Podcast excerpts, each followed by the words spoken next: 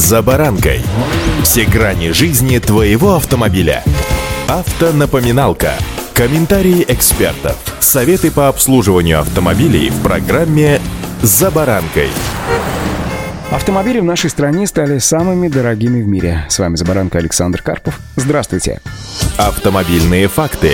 Почти 8 лет автомобили в России были самыми дешевыми в Европе. Низкий курс рубля, высокая конкуренция и достаточная локализация производств создали условия для снижения стоимости новых автомобилей в России. Иной раз автопроизводители, конечно, продавали транспортные средства по себестоимости, чтобы захватить сегмент рынка побольше, а затем возвращали свои деньги за счет обслуживания транспортных средств и их ремонта. Дилеры при этом давали привлекательные скидки. Однако после приостановки производства автомобиля превращаются в недосягаемую роскошь. Дефицит комплектующих, приостановка производства и прекращение контейнерных перевозок через порты Балтийского и Черного морей создают благоприятные условия для роста стоимости тех автомобилей, которые еще присутствуют на складах у дилеров. Так сколько же сегодня стоят наши любимые на рынках Европы, Соединенных Штатов и даже Китая? Один из самых популярных у нас Hyundai Solaris. По итогам прошлого года этот седан стал самой популярной иномаркой. Стоимость машины в самой привлекательной комплектации установлена производителем на уровне 1 миллиона 400 508 тысяч рублей. При нынешнем курсе валюты это приблизительно 24 714 долларов. При этом дилеры почти уже не ориентируются на рекомендованные ценники и завышают прайсы так, как им кажется правильным. Дефицит диктует свои правила. Цена в Соединенных Штатах сейчас около 16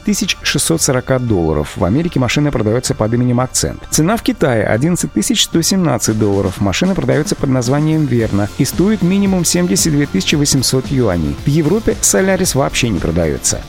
Автомобильные факты.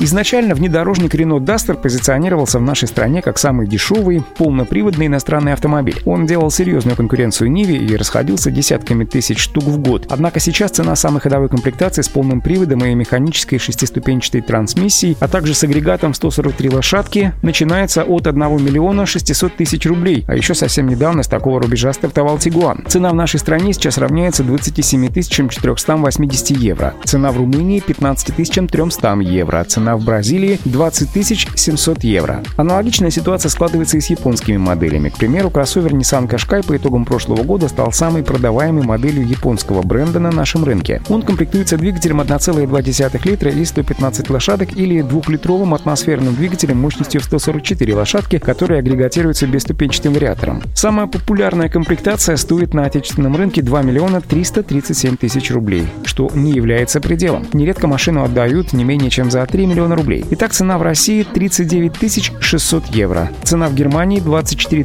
830 евро. Цена в Соединенных Штатах 24 760 долларов или приблизительно чуть более 23 тысяч евро. Конечно, конвертировать все наиболее популярные в нашей стране машины я не буду, для этого мне не хватит одной программы, ну а вам эта информация для размышления. Удачи! За баранкой.